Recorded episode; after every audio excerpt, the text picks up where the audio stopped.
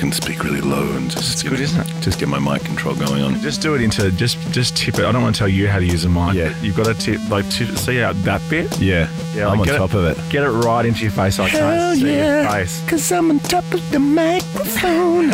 Hello everyone. My name is Kav Temperley. I play in a band called Eskimo Joe, as well as releasing my own records and doing a whole lot of other stuff in between.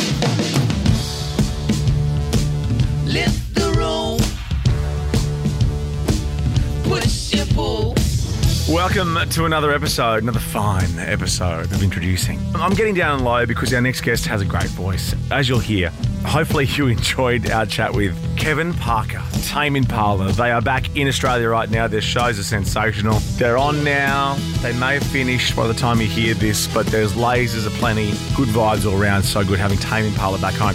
Um, we're keeping it in Perth today. We're keeping the love in W A because Kav Temperley is a proud Frio boy. You may know him as the frontman of Eskimo Joe. They formed in nineteen ninety-seven and he's decided for the first time in four years to go solo again. Machines of Love and Grace, his album. It's out now. The new single and video is unreal. Check it out. YouTube it after this or even during it. It's called Last of the Wine. We'll talk about collaborating with old mate Katie Steele. Also, we'll talk Eskimo Joe, of course, how they started after six albums, a stack of arias and potentially even their last full tanty.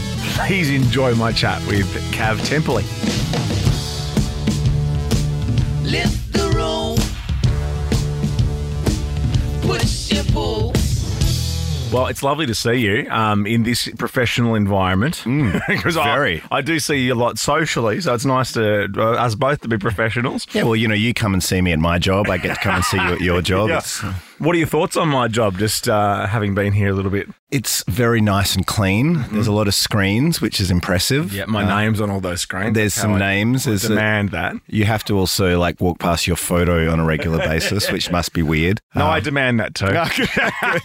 What, you don't have your photo up everywhere? Yeah, pretty much, actually. uh, you've just come from Rage. Yes.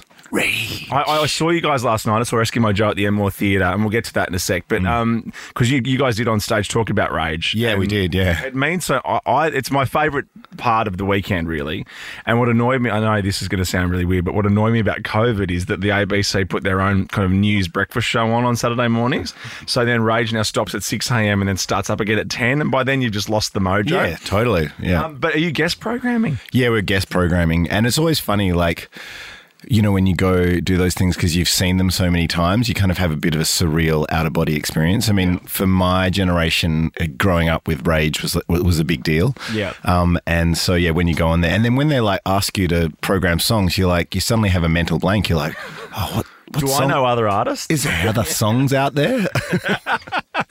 You know, I, you and I probably would have watched Rage differently because I always wanted to do radio, and what I used to do with, with Rage was sit there and back announce and forward announce the songs. And the, the trick for me was not knowing what was coming up, so I had to think on my feet. Yeah, and I think that was a good skill for me. Oh, definitely. Yeah, yeah. It, you took it into life. I just uh, stayed in my room smoking weed, which was actually also a skill that I took into my job. Yeah, good. Yep. What what film clips stick out for you when you were watching Rage when you? you were young? Because the one that sticks out for me the most was the Don't Speak, um, No Doubt film clip as being like just the one that I, I was on every week for like one hundred weeks. And you just watched Gwen Stefani wander around a garage in bare, bare feet. Yeah, and just fell in love with her a little yeah. bit. Um, I think about, you know, I think about being, there's so many eras of watching Rage for me, but I think about I remember one particular time coming back to my like accommodation in Sydney when we would all like stay in these rooms where, you know, it was like, we thought it was luxury at the time, but there's like, you know, six of us in this one kind of like stinky room and we thought that was amazing. Um, but I remember coming back to my accommodation and um, it was the year, like back to back was Everlong by um, by the Foo Fighters Foo had just Fighters. come out and it's yeah. just like, you know, this Michelle Gondry amazing mind-blowing video clip. So I watched that and I was like, whoa, what the hell just happened? That was amazing. That song was amazing.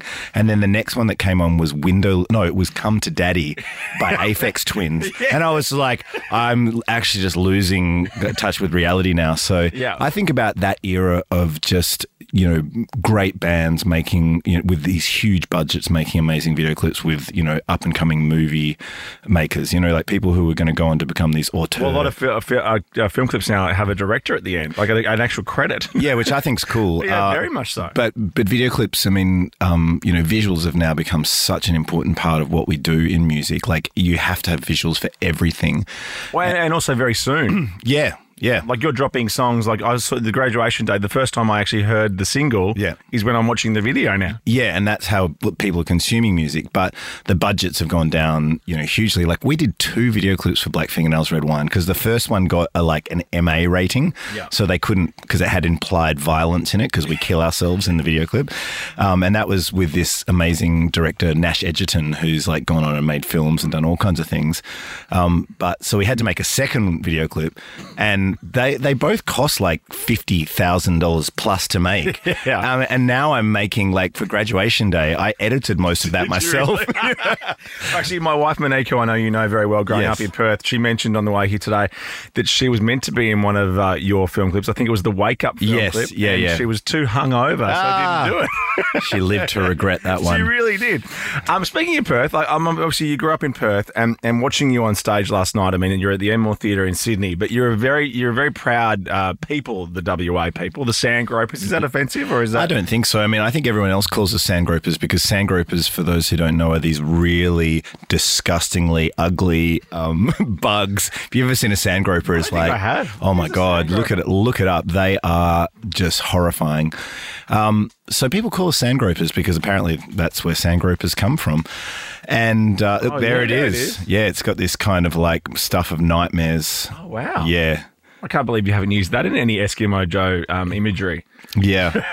But uh, look, I think, you know, the the, wow. the W A pride, or especially the Fremantle pride, I kind of, yeah. it's, it's up on the screen now in front of us. It's horrifying. I'll move it. I'll move it. Um, yeah. Uh, I think that comes from this, uh, if you grow up in W A, you have to have this do-it-yourself attitude um, because there's no Svengali who's going to sweep in and discover you and, you know, and make you famous. Yep. So everyone has to work really hard to get to that point where anyone pays us any attention, and, and therefore all the bands have this um, heavy involvement in everything they do artistically, from the recording of their songs to making video clips to everything. And you can see that, you know, It, it uh, come up in, in bands like Tame Impala, you know, like Kev from Tame. He produces and mixes and records all of his records, plays all the instruments. I mean, he's just like an uber human.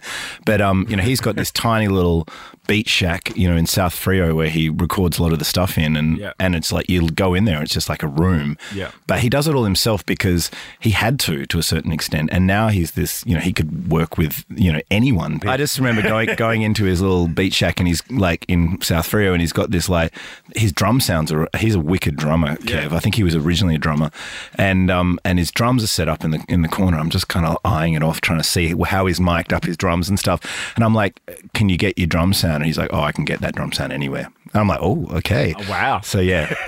I think I lived in Perth in my early early twenties, and that's where I met you and my, yeah. my wife and stuff, and I actually I think that's where I actually started going to live music, because yeah, growing right. up in Sydney, strangely, because it's so up itself here.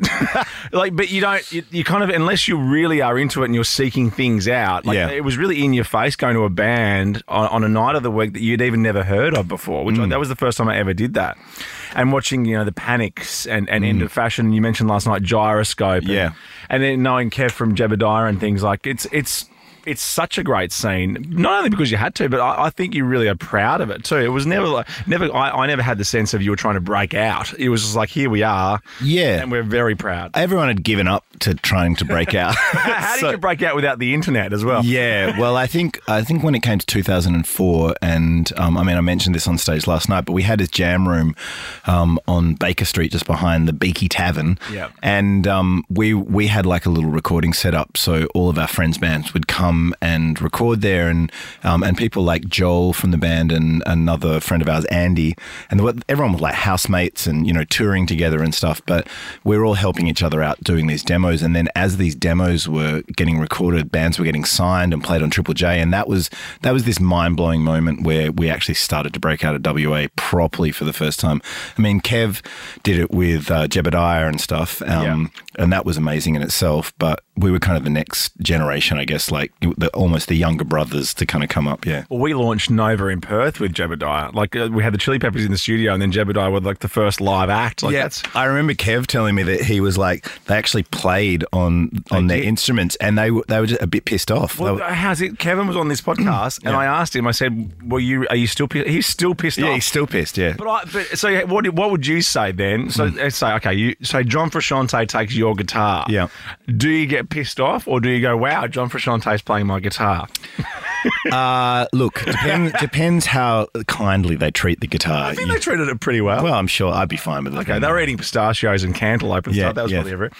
Um, speaking of Perth Proud, though, and, and we're, we're going to dart all over the place, but your, your solo um, album, Machines of Love and Grace, now mm. is that that's been pushed back? That's that's being that's coming out October nineteenth. That's right. Yes. Which, when this podcast is released, it is. So let's say it's out now. Yes, yeah, out now. yeah. Um, and so, and you're doing a single uh, Graduation Day with Katie Steele. Yeah, yeah. Little so, birdie, Katie. Deal. So I got to do some cool collaborations on this record with people who I'd known for years, but by necessity were just in Perth because yes. I was writing and recording the whole record during the lockdown period. And as, you know, it, as it slowly opened up and we were allowed more than one person in the room, I'd be like, hey, what are you doing? Can you come over for a jam? Because I'm losing my mind because yeah. I've been sitting in a room by myself for two years. Um, so Katie came along and, yeah, we worked on Graduation Day. There's a feature track that will go with the record, which is myself and John Butler doing a duet. Wow. And we've... you know, like John was like living downstairs in the studio where we recorded most of the album Girl. Yeah. Um, so we'd kind of known each other, you know, in Fremantle, and we've had some really peculiar situations. We've become friends over a really long period of time, but like one of the funniest situations with me and John is we were, a friend of ours, Lucy Peach, was getting married um, in Borenup Forest, which is this beautiful forest down south of Perth. And, you know, it's we're all there and we're all waiting for the wedding singer, this lady, this amazing um, singer to come and sing Lucy and her husband down the aisle in this forest where there's no one else around.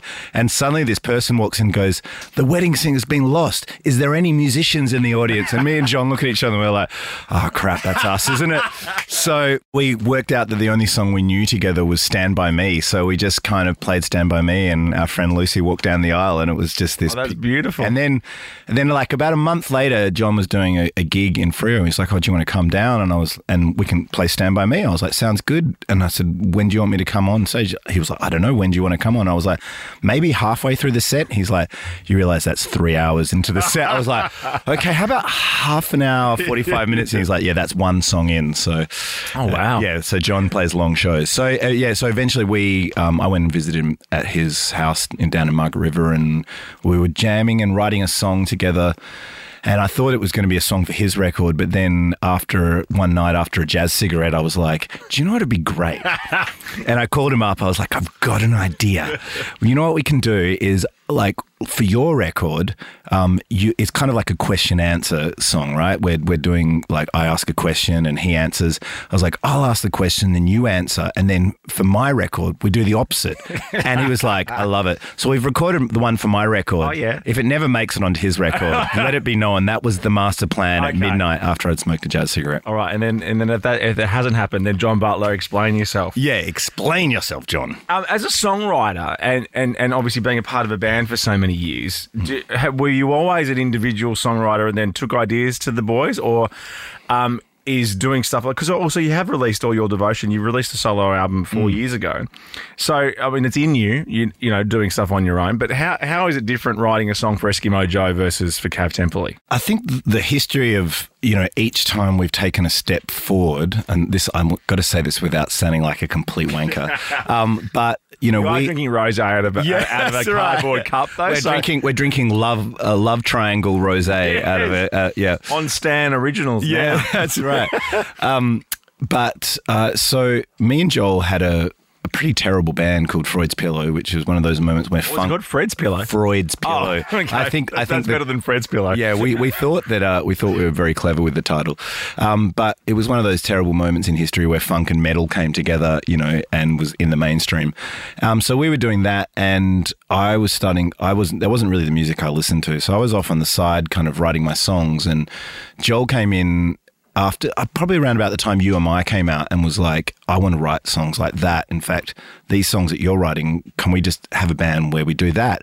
And me and Stu had already started to jam. So we took those songs and we started to do what was the beginning of Eskimo Joe. And then somewhere along the lines, we were like, well, wouldn't it be great if we entered the campus band competition? And and, and we had this one song, which was Sweater, which was kind of like a bit of a novelty song. We were like, we just need four more of them and we could win. And lo and behold, we did. Yeah. So then somehow we like... I got, you know, I got kind of sidetracked again from playing these like songs that were from my heart and were like, you know, real songs about real experiences that were happening to me. And we started becoming this novelty band. And then as we were making the record, like we were trying to make a, a record of novelty songs and it was just, it was going badly. And Joel came in again and was like the voice of reason. He was like, this is shit. We need to write songs like that. And I once again had started to kind of write my own songs over here. And all we did was get them and then turn them into what became the first Eskimo Joe album. And then that really set the tone. And so by the time we were doing, um, you know, A Song is a City and Black Fingernails Red Wine, I would write the songs mainly on an acoustic guitar and then play them to the band and then we'd workshop them and turn them into an Eskimo Joe album. Then after that, everyone started to kind of contribute a little bit more. And I think, you know, the focus again started to kind of go away from that. So I got to a point, I guess, in the Eskimo Joe experience where I was like, I just wanted to write those songs again. Yep. And then that's kind of what's happened with my solo stuff. I fi- It's finally turned into just a Kav project. Yeah. But along the lines, just in the nick of time, every time I'd write these songs that were like, were real, um, Joel would generally swoop in and be like, let's make that the album. And I'll be like, okay, that sounds good oh, to me. Okay, yeah, yeah, yeah. yeah. But this time round, he was like, no, no, you can just make a solo record. That sounds good. So seeing you guys on stage last night though, like it, it, it's, it's, Uh, to me, having never been in a band, but obviously working with people, uh, like it's a it's a big achievement that you guys are still three. Like you've known Stu since you were six or seven. Yeah, about five. He moved next door to me. Right, and yeah. so you're still, as I saw you last night on stage, working with each other. Mm. You did mention though last night full tanty. When yeah. was when was your last full tanty with each other, and what was it about? Uh, I think every time we've made a record, probably apart from Black Fingernails Red Wine, that was the most kind of, you know, stars aligned, harmonious moment in time. Yeah. Um, but every time, you know, you're trying to get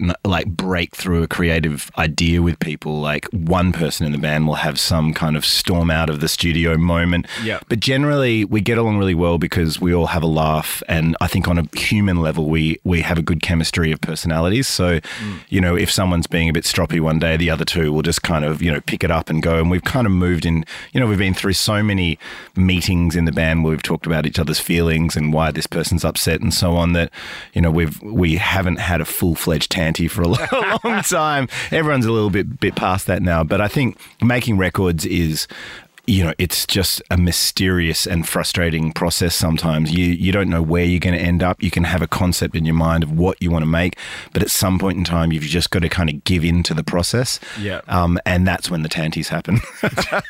Let's talk about you, though, growing up, because you spend, a, I mean, you're obviously from W A, but you, mm. you spent a lot of time overseas as well. Mm. Were you in a musical um, household, or were you kind of the... Uh, The, the the black sheep where you kind of went over here and, and, and started getting creative? Uh, no, it, creativity was always very encouraged in, in our house. My mum was the black sheep of her family, who were quite con- conservative, yep. you know, Perth people.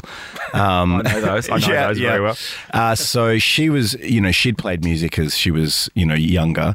And then my brother, who's about seven years older than me, he um, is, was really into electronic music in the really early days. So he was a bit of a pioneer in Perth in those days. But um, I was, uh, I guess, you know, just much more of a classic rock and roll guy and just wanted to pick up a guitar and jump around on stage. Um, so, so did instruments come before writing things down?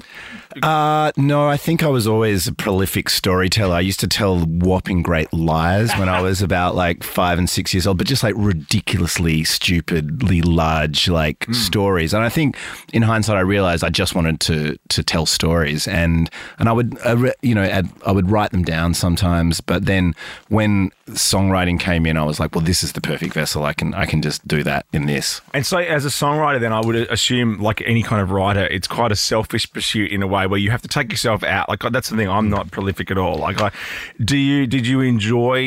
I mean, you mentioned before that COVID was awful because you couldn't see people and record with people, but in a weird way, being a... Uh, a reclusive writer. Did you also enjoy it? I, I was in my my happy place because, you know, I guess for some people in, in the COVID experience, you know, if they were married to the wrong person or whatever, it would have been like you're trapped in a house with this person. I think people, a lot of people found out they were married to the wrong person. Yeah, exactly. That time. There's a few. A they few didn't think ca- they were beforehand. Yeah, exactly. There's a few casualties, I think, yeah. that came out of that. But no, I, I was luckily in married to the right person, and so yes. we were we were having a great time. We're like we're locked in a house together, and all we have to do is hang out. That sounds great. And uh, you have four kids between the two of yes, you, don't you? Yeah, so yeah. It's a, it's there's a lot of people hanging around anyway. There's a lot of people. It's a party every day at our house. But um, but yeah, going into a room to t- for someone who really thrives in that, you know, like stage performance situation, mm. I like nothing more than just disappearing into a room and creating. I, if you just said that's what you have to do right now, I'd be like, no worries, that's that's my thing. Yeah, I can I can just do it at the drop of a hat, and I love it. Um, so yeah, there was, I, I, but I think it's a, again, it's such a you have to complete the process, otherwise, you know, there's so many great songwriters out there um, and talented people who don't do it because they don't complete the process. The hardest part of of making records and and songwriting and all the rest of it is completing those ideas. Mm. So, you know, the beginning, the creation part is easy. You just wander in there. And so for the first year or so of lockdown, I was just like, this is great. I'm just creating. And then as it came to crunch time and now we're just releasing this record and having to make decisions of like, this is finished. I'm now finishing this idea and finishing is that. Is anything really ever finished? Well, or, or do you just hand it to us, the public, and then you can always tinker more. There is no doubt, but you have to make decisions at some point in time and finish those ideas. And and once you do that, once you finish an idea and a project, that allows you to move on to the next idea. If you don't do that, then you're stuck in this quagmire of going round and round, and you can go round forever. So I I loved the lockdown experience for creating, but there was still a certain point where I was like, right, I need to come out of my pajamas and, and just get into this, you know. But finishing an album as a complete work, obviously something important to you, because what I've noticed speaking to people on, on this mm. project introducing is there's half of you like that, and then the other, like the other people I've spoken to, like I had Finneas on, uh, Billie Eilish's brother, who just wants to just do something and just put it out straight away yeah. so they can just move on. Do you do you like that idea too? Because, I mean, you can't, like, anything's possible now. You can put a song out in an hour from now if you want. I, I'm, I, I, I get where Finneas is coming from, because when you create something brand new, you love it more than anything you've ever done, yeah. and and that's an important part of being a creative. Is like you always love your the idea you're working on better than anything you've ever done. But for me, I don't kind of get into this, this TikTok culture of of documenting everything and just going, hey, this is where it's at, you know, and out it goes. I like to disappear into a log cabin somewhere, you know, you know, go into some kind of place and then come out with a fully formed artistic idea that I've thought about completely and I'm then ready to present to the world. I don't want anyone to see it in its, you know, in its bare bones, because it might completely change. And as soon as you set something in stone, you can't do anything yeah. with it. You know what I mean? So putting... Like, I think about the process of me writing this record. Some of the early songs that I did, I was like, this is great. I should just put it out. Now that's like three quarters the way down the record. And yeah. then the songs that are the really good songs are kind of up the front of the record. And, you know, even the intro track that I wrote, that was the very last thing I did. And now I'm like, oh my God, this album wouldn't be the album without that track. So I feel like you have to go through the process and you have to get to the end of this creative kind of, you know, journey you go on to then kind of look back and go, oh, that's what I've made. And you yeah. just, you don't really know what you're making sometimes. Now, you've just, you've just traveled around the country on your own. And also, um, by the time this comes out, you would have just done your last Eskimo Joe sh- show for now, um, mm. in, at home, yes. in Fremantle. Um, I, I was at the show last night in Sydney. Your, your, your children were there. How, mm. how important is it for them? Like, do, do they love coming to see Dad at work? Or are they like, I think I told you after the show last night, I, I spoke to Chris Shiflett from the Foo Fighters, who yeah. has an eighteen-year-old son who was coming out to Australia to play that Geelong show. He's like, hey, there's some room on the jet. Do you want to come? Yeah. And he said no. um, are you forcing your children to come to these shows? Or yeah, they look like they, yeah, okay, good answer. Uh, no, I think it's, they would never admit that they would want to come and see a show, but I think it's really important that they come out and Absolutely. see what I do, and also just see that it's not just the glory of being on stage. There's all this like hard work behind the scenes that goes into it, um, because, you know, that's our family business. So yeah. for them to come out and see what happens and to understand the whole process, and and I'm proud of how they, you know, hold themselves backstage. They like, they know the protocols of how it works. And that's a pretty individual thing to experience, to know that this is what this is when you leave the backstage area because the band are getting ready, then you give them some time and then you hang over here and you, you just know how to handle yourself. And I I hope they take that, that as a life skill into whatever they do in their life. But I don't think any, I mean, we've got one of our kids who will probably go into... I was going to ask you, out of the four, surely statistically someone's going to take on the family business. I've tried to force them all to all get into it, but none of them have really taken to it apart from one of our kids, uh, Cassia. She is she loves musical theatre at the moment, so yeah. And she's an amazing singer, and she's a really interesting... She has such an interesting story because she was a heart kid. So um, myself and Beth, uh, my wife, got together. We both had two kids from previous marriages, and then we got together and formed the Brady Bunch. Um, so Cassia, who is my stepdaughter, she was born with her tubes in her heart round the wrong way. Um, so she had to be like, you know, with her chest cut open as a brand new baby, rushed to Brit from Perth to Brisbane, operated on. They didn't know whether she was going to have brain damage or never work. She is like a superhuman. Yeah. She is like, you know, she's, and because her vocal cords were all kind of messed up from having tubes down them, she's got this like bluesy, husky voice, and she can tap into like that kind of emotion um, that, that singers need, that I'd, it's not something you can learn. It's something that if you've got that kind of deep sorrow in you somewhere, um, then you can you can do it, and she can do that. So she does musical theatre and she loves that. But I feel like that's, you know, being a rock and roll, you know, indie dude, I'm like, you know, surely you're going to discover songwriting and just become a cre- some of my eyeliner. Yeah, exactly. But no, she loves loves musical theatre, and that might change. But I could see her, you know, going into that and making that a career. Oh, that's so awesome. Well, it was so good to see you guys last night on stage. Um, and, and good luck with, I mean, it, has, it would have happened by the time people listen to this, but good luck with the, the Eskies show in Fremantle.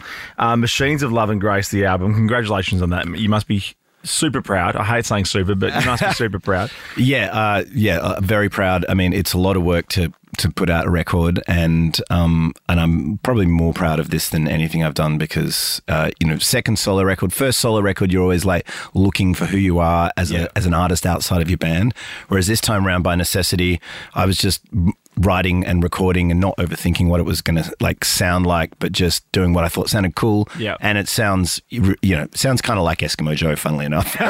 And videos straight away, videos, videos. Yeah, and I've and that was, you know, you always ask people. I'm sure you do this on your radio show all the time, like, what did you learn during COVID? Uh, I learned how to edit uh, movies because that is now apparently a skill set if you want to make records. Well, if you want to ask my wife to be in another video clip, she promises she won't be hungover this time. Um, we finish off every every uh, episode with you introducing us to someone. So uh, take your time, but um, pay it forward. Is there an artist you're loving at the moment? God, there's so much. Um, and you can list them all if you want. We have no time limit. Well, uh, I'll, I'll pay it forward a little bit. So um, one of the other artists who I've got um, featuring on my record. Um, we didn't write the song together, but she's such a, a cool artist, and I think is just going to do huge things because you can just see when people are hungry. But it's a Perth artist called Siobhan Cotchins, and uh, she's kind of like, I don't know how to describe her. She's kind of like Dolly Parton meets Taylor Swift or something. Yeah, but she's right. She's got this kind of country thing going on, and yeah, she's just been blowing up stages. She just did Big Sound and everything. But yeah, I've she, heard her a bit on Double J. She's unreal. Yeah, she's super cool, and uh, I just think she'll keep kicking goals because you just know when people have got it in their eyes. You're like, ah, oh, yeah, you want this. Yeah, yeah. She sings on uh, the track two on my oh, album awesome. called Homesickness. But yeah, check her out. She's got lots of songs out there, video clips. She's she's going to continue to keep doing it. And classic Perth, you're sticking together. Yeah, um, of course, well, it was going to be a Perth artist. Always, always. Kav, lovely to see you, mate. Congrats on the album, and uh, and also last night's show was just exceptional. You guys should be so pumped. Thanks for having us, Tim.